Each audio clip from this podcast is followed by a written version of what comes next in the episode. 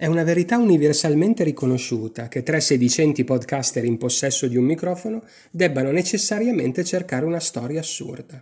Bene, eccone una. Naturalmente una vicenda tragica e speriamo ci perdonerete se vi porteremo un po' di angoscia. Sappiamo che se siete qui è perché, come noi, non riuscite a voltarvi dall'altra parte di fronte a un mistero. Per quanto terrificante, il desiderio di capire supera la repulsione. Perciò seguiteci Abbandoniamo il continente e attraversiamo il canale della Manica. Siamo on England's green and not so pleasant land. Dio salvi le re e tutti noi. Stringiamoci negli scialli e lasciamoci inondare da una pioggia torrenziale di icone del nostro immaginario anglofilo, simboli che amiamo guardare con un misto di ammirazione e accondiscendenza, fascino e perplessità. Una casa magnifica persa nella brughiera, forse maledetta parenti pazzi che scrutano dalle finestre, affari di famiglia, ragazzi ribelli che scappano di casa, chiesa anglicana e tazze di tè, dicerie e leggende sugli strani poteri del vento, punk londinesi, delitti della camera chiusa. E soprattutto il male che si nasconde appena sotto la superficie di una quieta, dignitosa, grigia bellezza. Buon ascolto a voi. E speriamo che le vittime di questa storia siano da qualche parte insieme a Emily, Charlotte, Jane, Agatha e Alfred, a gioire delle loro splendide storie per consolarsi del loro destino ingiusto.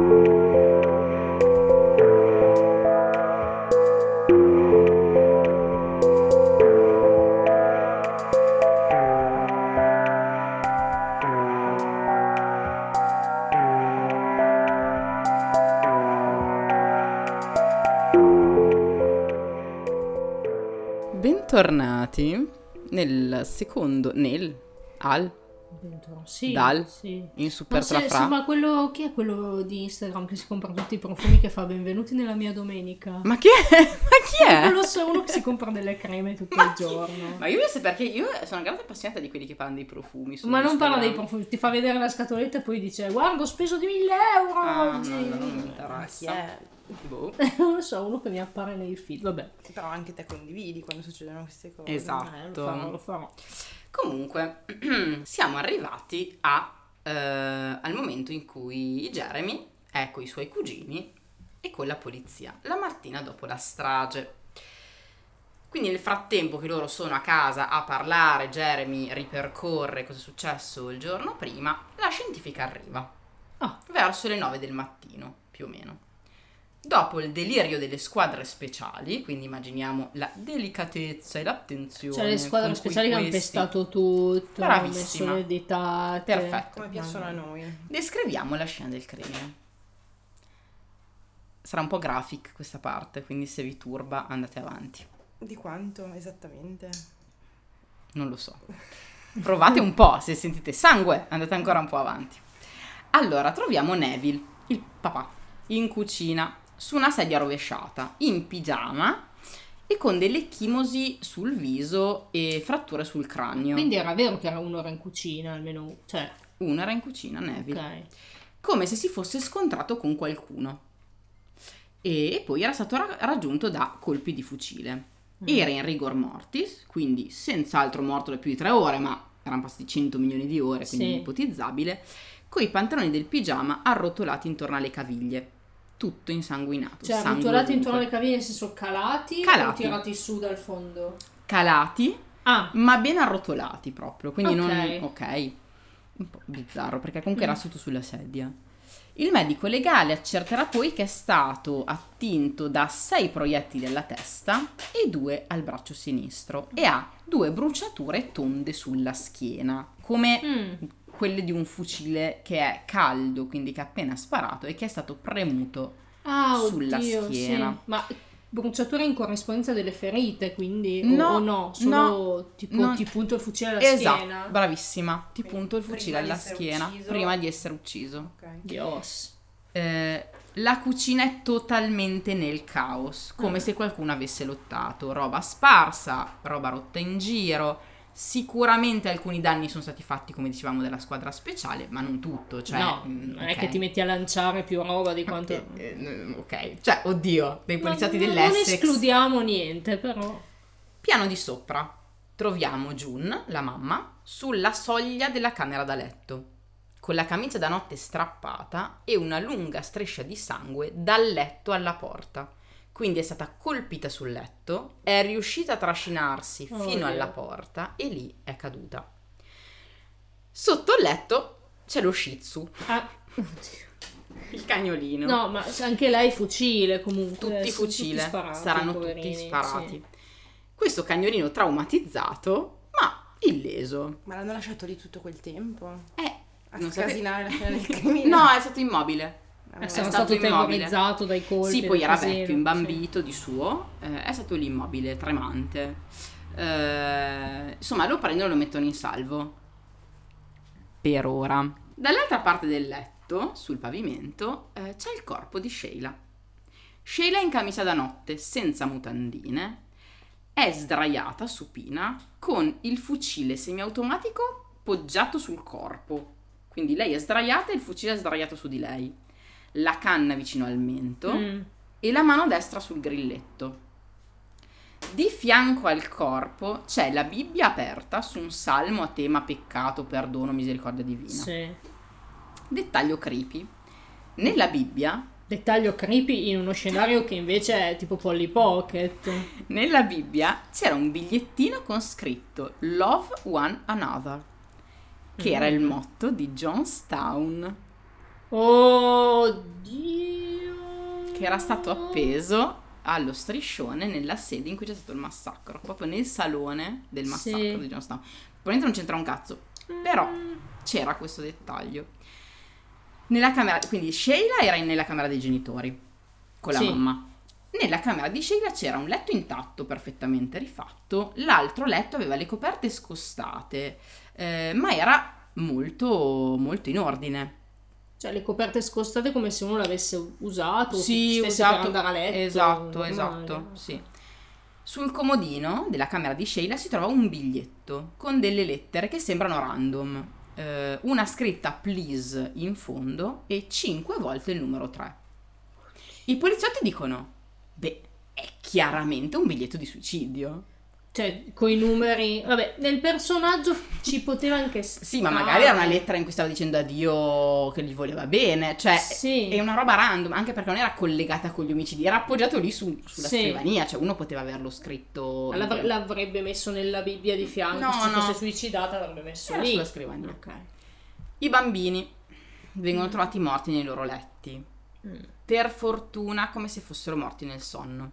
Uno dei due addirittura aveva ancora il pollice in bocca come dormiva. No, ti prego.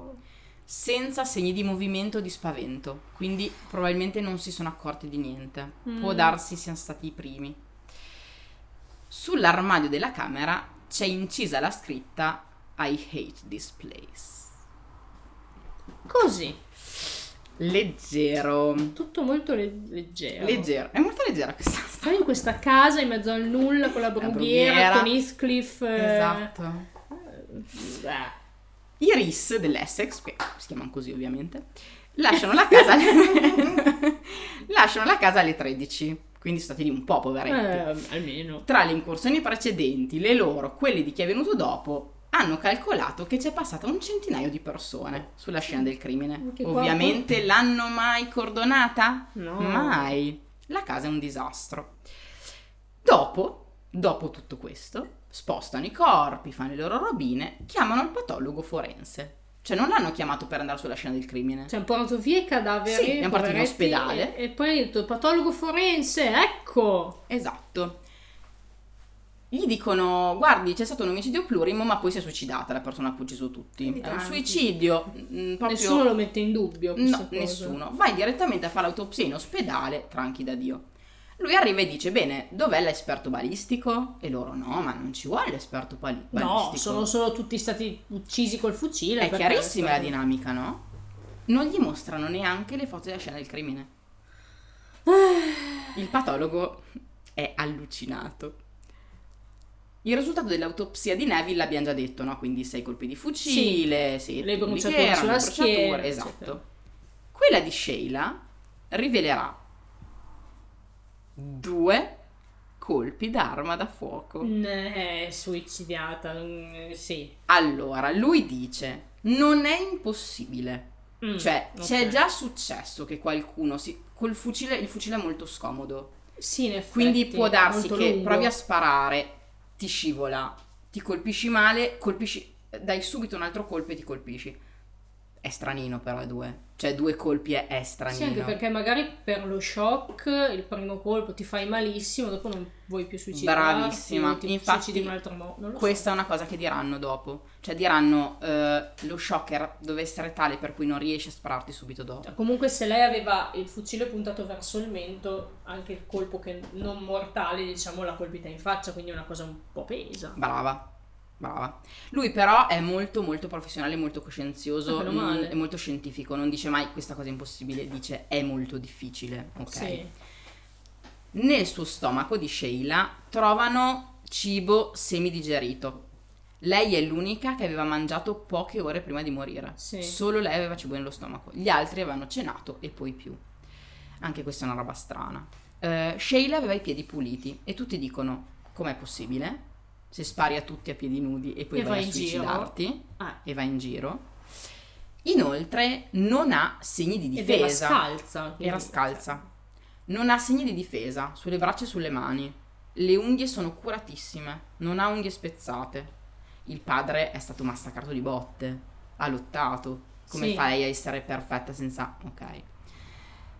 E le fanno il tampone, ma ormai è tardi, cioè devono farlo subito il tampone sulle mani. Cioè lo fanno quando ormai è stata spostata 18 volte, Sì. cioè è dal coroner ormai, cioè è, dal, dal- è in ospedale, quindi vabbè, comunque glielo fanno il tampone e trovano eh, ferro, piombo e rame, ma minime.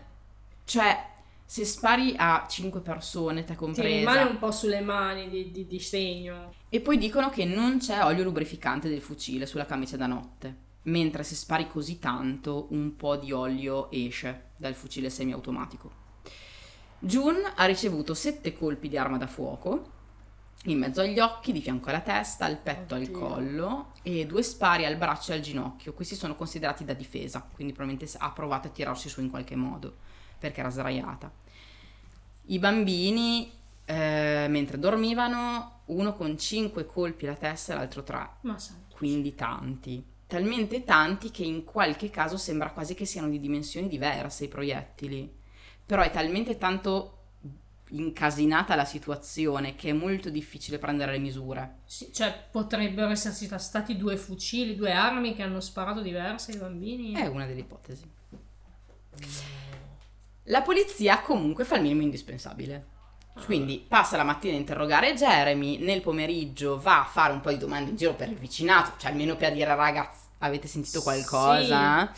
Eh, unica segnalazione, eh, un automobilista verso ora di pranzo ha caricato un autostoppista nella zona. È un giovane sui, dicono 20-25 anni, insomma, alto 1,80 m, biondo abbronzato, occhi azzurri, capelli biondi, un accento che all'autista pare australiano.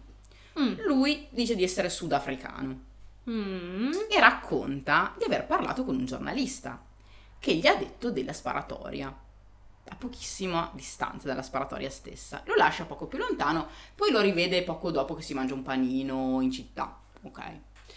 Unica cosa particolare che ha visto i vicini, per il resto niente da segnalare. Ovviamente sono, sono isolati, quindi nessuno ha sentito niente. Eh, no.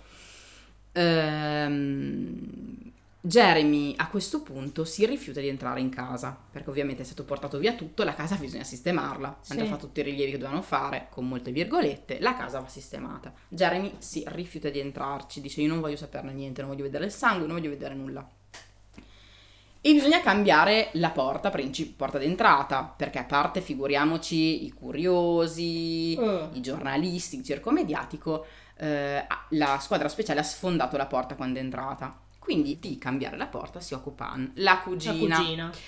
Eh, lei dà cambia la porta, chiama il fabbro, dà le chiavi alla polizia e dice potete mh, portar via tutto quello che vi serve.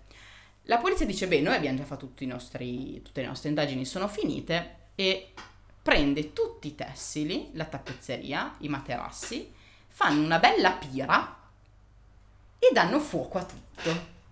No. Tanto Così tanto... è omicidio suicidio, no? So- Sono, cioè loro sono con quell'idea lì fissa. Jeremy mm, a questo punto deve Jeremy intanto la occuparsi- casa l'ha ereditata. Sì, eh, lui è rimasto solo lui. Ah, ah, ok. Jeremy ehm, decide che secondo lui è una buona idea cremarli. Mm. Ovviamente sui gemelli lui non può decidere perché no, i gemelli hanno non il sono papà. figli, su- sì. Eh, però secondo lui è una buona idea. Tra l'altro, poveretto, chiamano il papà, cioè Colin, già non li voleva portar lì, si sentiva di merda, incolpissima, poverino. Colin si rifiuta di riconoscere i corpi, dice io non li Cioè, voglio non vedere, fa, i miei figli, poveretto. non li voglio vedere. Jeremy si rifiuta di riconoscere i corpi, dice io non ce la faccio dare i miei genitori e mia sorella in quelle condizioni e neanche i miei nipoti, figuriamoci.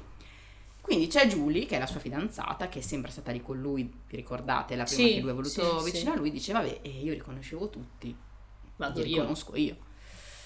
Jeremy, oltre a chiedere di cremare i corpi, decide di far sopprimere lo tzu. Ma perché sopprimere lo shih Allora, a sua discolpa, era stronzissimo, Ok. mega aggressivo, super rimbambito, non capiva un cazzo, era aggressivo da Dio con gli altri cani e tutti avevano dei cani perché erano in campagna, quindi non Sì, sapevano dove si metterlo. attaccava con si attaccava e poi lui era attaccato alla mamma di, di Jeremy e di Sheila Sì. era attaccatissimo solo a lei quindi dicono dove lo mettiamo sto cane era vecchio, era malato Facciamolo andare a Questa roba- mondo. non farà mai perdonare Jeremy cioè tutti lo odieranno per questa decisione di aver fatto sopprimere il povero Sì, Shih sì, Tzu Dio. Ma no, sì, non è- secondo me non è il primo motivo per odiarlo, perché io Jeremy mh, proprio mi puzza tantissimo. Ma anche la briciola odia tutti gli altri cani, noi le vogliamo bene lo stesso. Eh, infatti. eh però se succede una strage e voi venite fatte fuori chi la piglia? È qualche volontario Tu, Chiara? ma io ho Duiglia dove la metto? Eh, qualche volontario tipo dell'Empa prende. la zacca La zacca No, non hai no, animali. no, ah, non vuoi la briciola? No, vedi la zacca la farebbe sopprimere vedi, no, vedi? no, io non la faccio, io non faccio, io non voglio, ne- io è già tanto se non mi Io muore te la lascio nel testamento. Magari muoio prima io. Vabbè, Questa è l'eventualità che muoia io e tu ti becchi la briciola. Dammi una sigaretta così muoio prima. no Sì. Va Ti bene. lascio la briciola? Allora, dato che Jeremy sta diventando sempre più centrale in questa storia, come la zacca ha argutamente notato, eh, parliamo un attimo di lui. Sarà un po' più concisa rispetto alla vita di Sheila perché è uguale ma con meno aborti.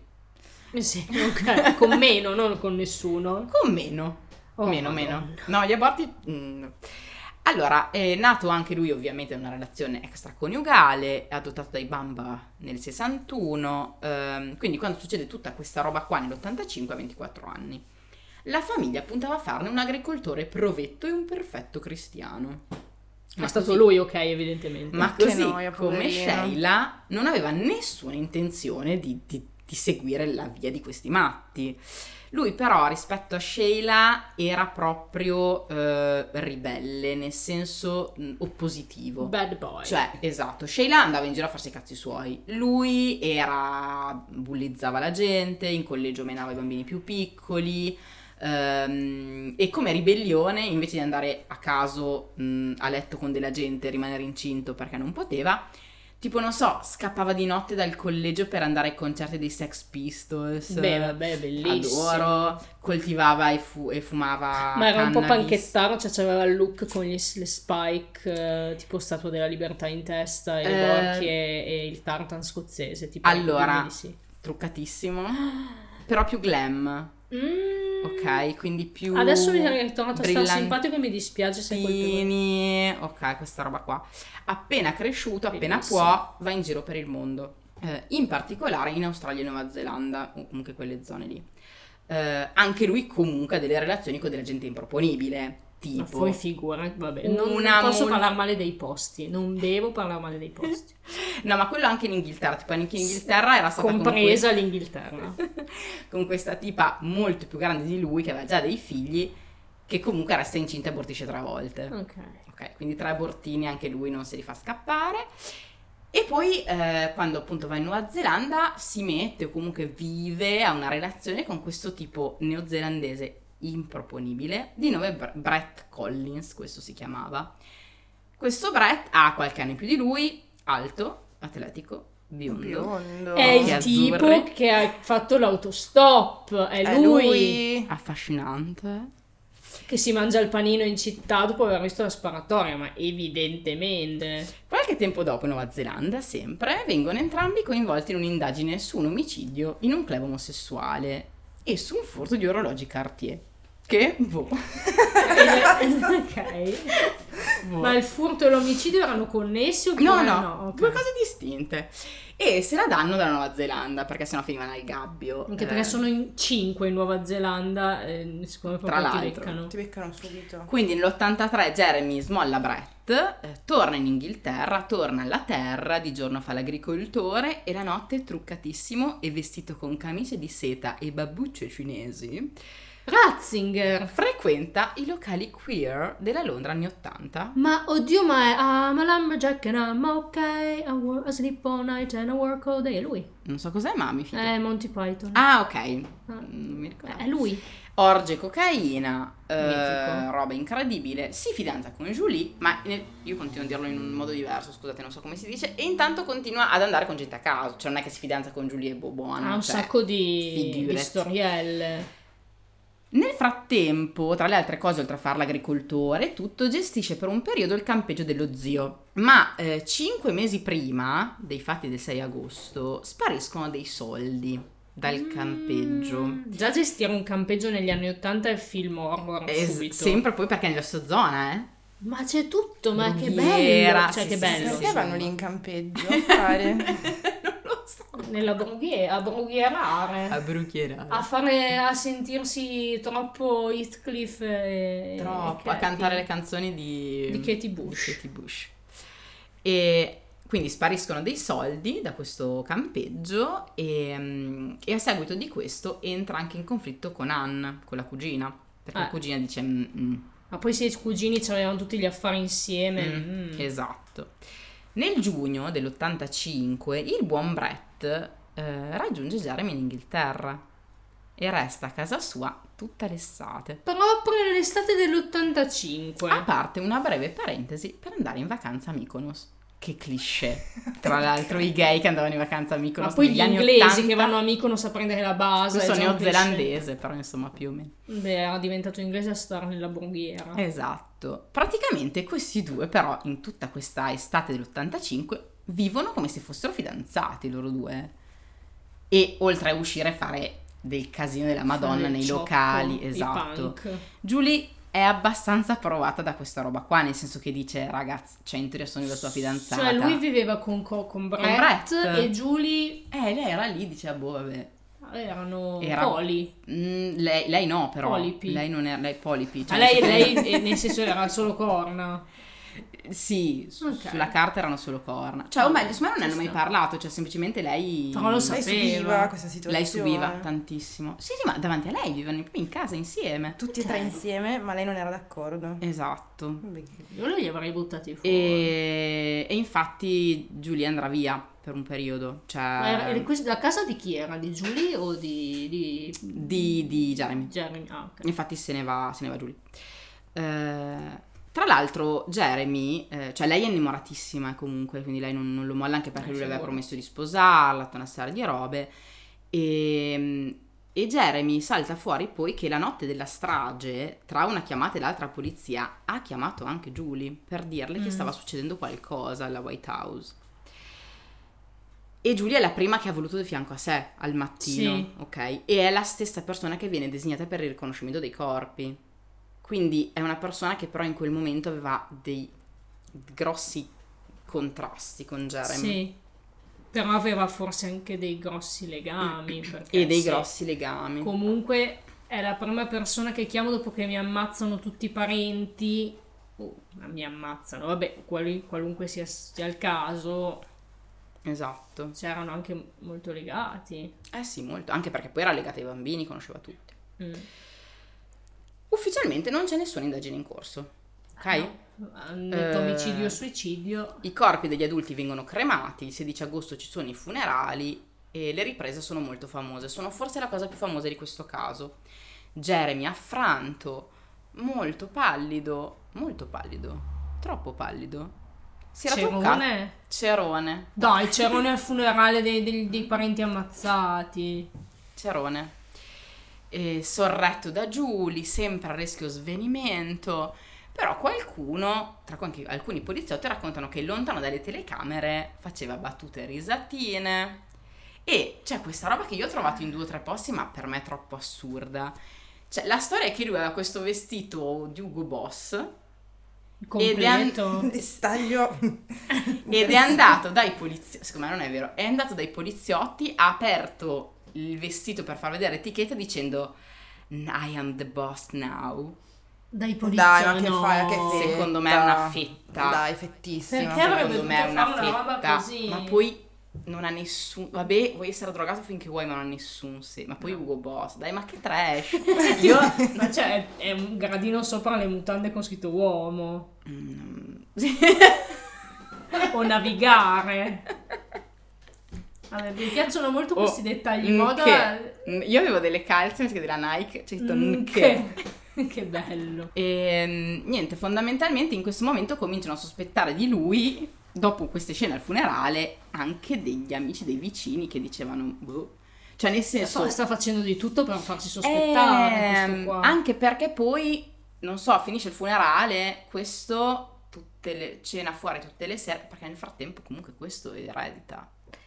Quindi caviale, champagne, paga Quindi ha la cena a ereditato anche bene, perché comunque aveva la proprietà, la Erano casa. ricchi sfondati. Ce li avevano tutti sotto il materasso questi. Erano i classici agricoltori che lavorano di 20 Pacciani. ore al giorno. No, il tesoro di Pacciani è Cioè, Roni qualcun Pacciani è andata diversamente. Loro erano dei lavoratori, però avevano un sacco di possedimenti. C'erano i classici agricoltori che sono proprio tipo latifondisti. Sì, ok. Possess- proprietà pese, Esatto, grosse. esatto. E, mm, nei mesi successivi alla strage comincia il disaccordo tra i poliziotti. C'è un problema che questi due poliziotti che sono in disaccordo e che sono, diciamo così, i due protagonisti delle indagini, si chiamano entrambi Jones di cognome. Il primo poliziotto, quello che ha guidato l'incursione e che ha detto ah, è assolutamente omicidio-suicidio, si chiama Tuff Jones. Taffo. Il secondo, quello che comincia ad avere qualche perplessità, insomma, e che ascolta i cugini soprattutto, si chiama Stan Jones. Sta festando. Stan taff. Un disastro. Stan tuffo. E quindi li chiameremo Tuff e Stan. sì. Vabbè, non, non ci ricorderemo mai. mai, mai, l'altro. mai.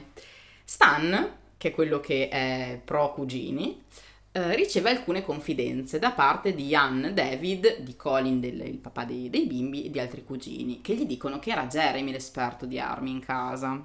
Eh, che aveva appena conigli. comprato un fucile e un silenziatore. Che Sheila non può essere stata e che bisogna guardare meglio in giro. Il punto è che la casa era chiusa dall'interno Sì. E An- lui se n'era andato fuori. e lui era via. Sì. Ann dice che ehm, da piccoli, giocando intorno alla White House Farm, eh, entravano e uscivano da una finestra che si poteva aprire e chiudere con un coltellino svizzero con un cacciavite. Sì. E solo uno di loro poteva saperlo, solo uno dei cugini, perché erano loro che ci Erano- giocavano. eh, giravano sempre lì. E quindi anche questo fa insospettere i cugini verso Jeremy. Le hanno controllate le finestre della casa. Erano tutte chiuse dall'interno. Ok. I cugini si fissano su questa storia e cominciano a porre delle domande, proprio si segnano le cose da chiedere. Quanti sono i colpi sparati in totale sulla scena? Risposta: 24. Questo vuol dire che il fucile, se fosse stato usato solo quello trovato, sarebbe stato ricavi- ricaricato per due volte. Ma sulla scena non sono stati trovati caricatori. Chi li ha Eh. presi? Eh. La polizia? No. Eh, Si sa se li ha presi la polizia, no? No, non si sa. Eh, Taff, niente, è un superiore, quindi dice basta, il caso è chiuso. I parenti devono smettere di fare i de- detective privati. I parenti Reddit. Nel libro dicono, io spero che sia vero con tutto il cuore, che chiamava Anne la Miss Marple dell'Essex. Cioè, No, the shade of it all. the shade. Ma, com'è inglese? La Miss Marple dell'Essex. Stan comunque va in giro a fare qualche domanda, Mm, perché mm. non si sa, ma- insomma anche se non deve lo fa lo stesso, perché non, non gli va giù a lui sta roba. Stan chiede a Julie a che ora Jeremy l'ha chiamata, la notte della strage, perché appunto Jeremy ha chiamato la Sì. polizia, ha chiamato Julie, ha richiamato la polizia. Eh, lei si confronta con le coinquiline perché nel frattempo, dicevamo prima, era andata via da casa di Jeremy, viveva con delle coinquiline e risponde alle tre e mezza. Però le tre e mezza è anche l'orario in cui Jeremy in teoria ha chiamato la polizia, ma non siamo proprio sicuri dell'orario. Eh no, c'è questo inghippo degli C'è questo inghippo perché è l'85, non ci sono i tabulati. Quindi No. bisogna mm, affidarsi al ricordo alla dei memoria. testimoni. Mm. I testimoni non valgono un cazzo, ok? Anche perché eh, ci può anche stare che Jeremy abbia provato a chiamare la polizia, la polizia non ha risposto, lui era totalmente in panico, ha chiamato la moglie dicendo aiuto, aiuto, succede qualcosa e poi richiama la polizia. Cioè se uno è in panico non si può giudicare come si comporta. No, no. Anche perché la prima cosa che ti viene da fare è chiamare qualcuno che ti può aiutare, quindi Sì. ci sta a chiamare l'amorosa.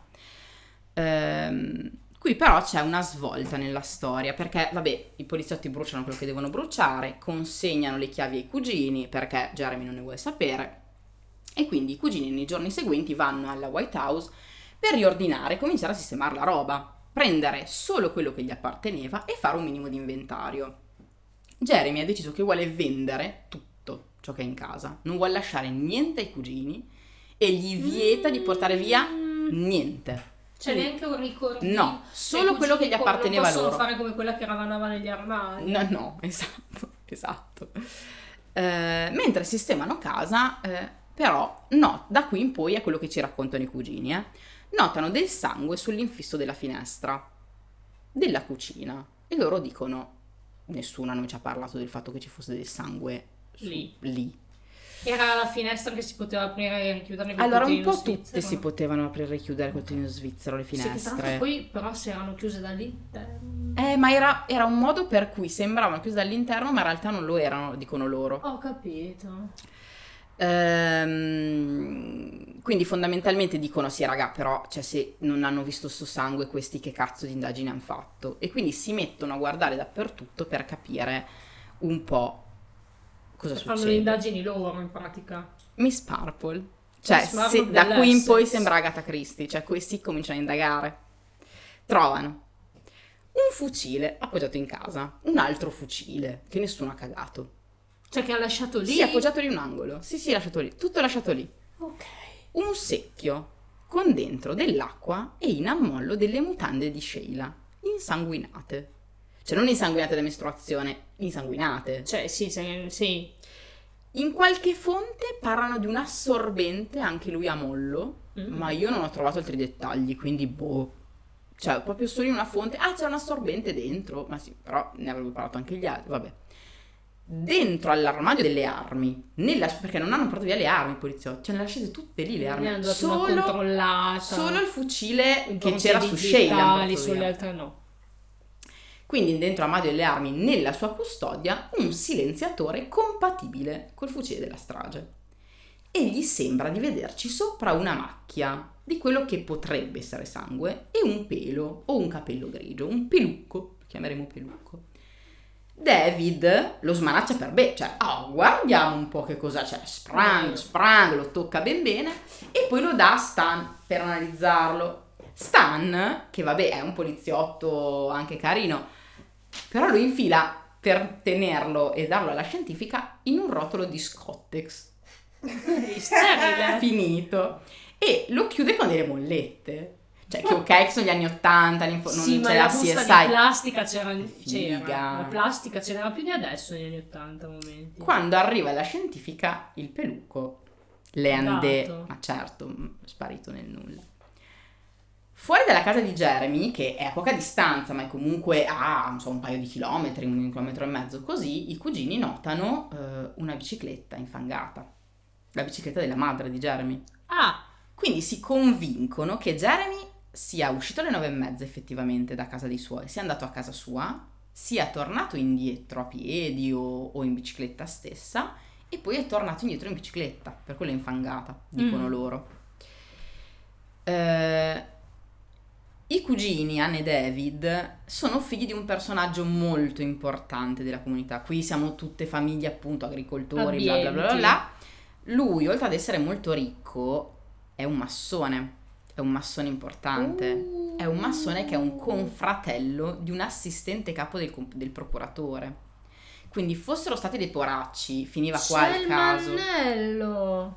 Invece loro convincono loro padre a parlare con il procuratore. C'è il mannello. Quindi si comincia a pensare di togliere il caso a Taff e riesaminarlo. La te- decisione definitiva, se toglierla a Taff e darla a Stan, eh, la prendono quando Julie e Jeremy si separano definitivamente. Perché basta, dopo un po' lei si dice... basta col neozelandese in casa, Basta. corna, eccetera. E succede che lei eh, decide di andare dalla polizia e denunciarlo per una serie di reati a cui aveva partecipato anche lei.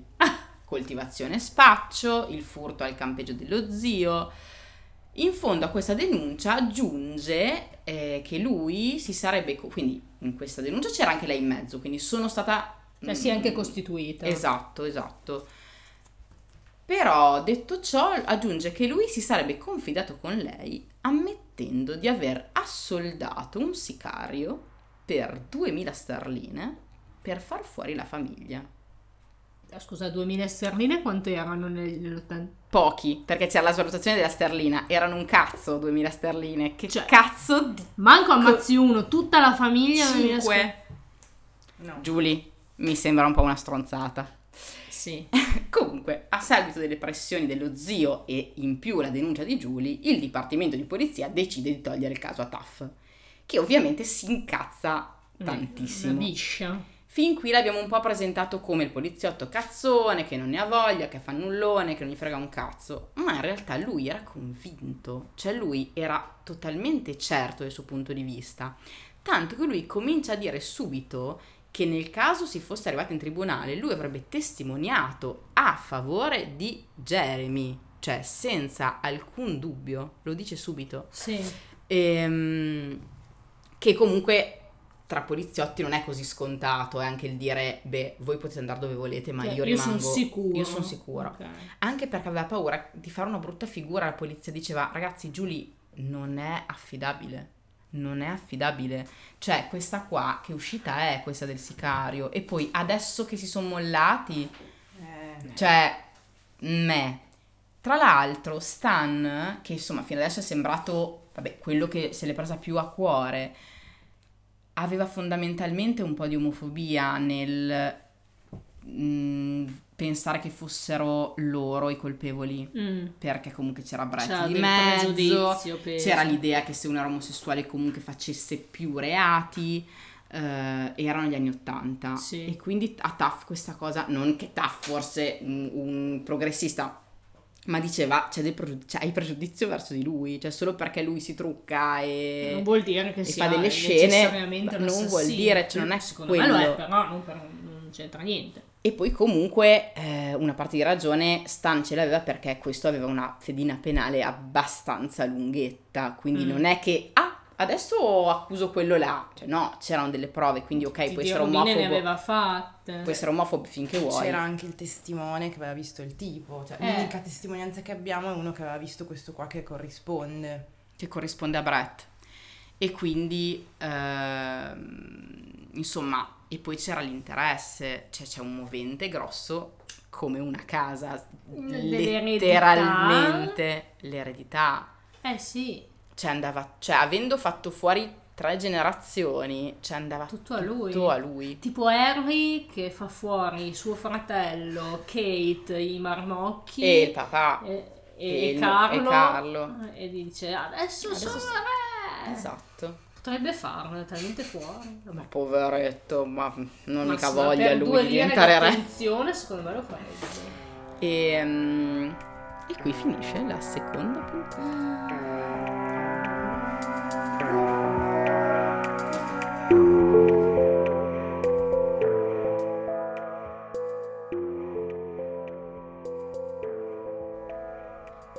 Ennesimo podcast di True Crime. Questa stagione è scritta da Chiara. Le reazioni spontanee sono di Zacca e Mari. Voce dell'intro Ennio. Sigla di Dimensional Bleed. Fonico Leo. editing e sound design, fatto male, di Chiara. Artwork di Zacca. L'eminenza grigia è Mari.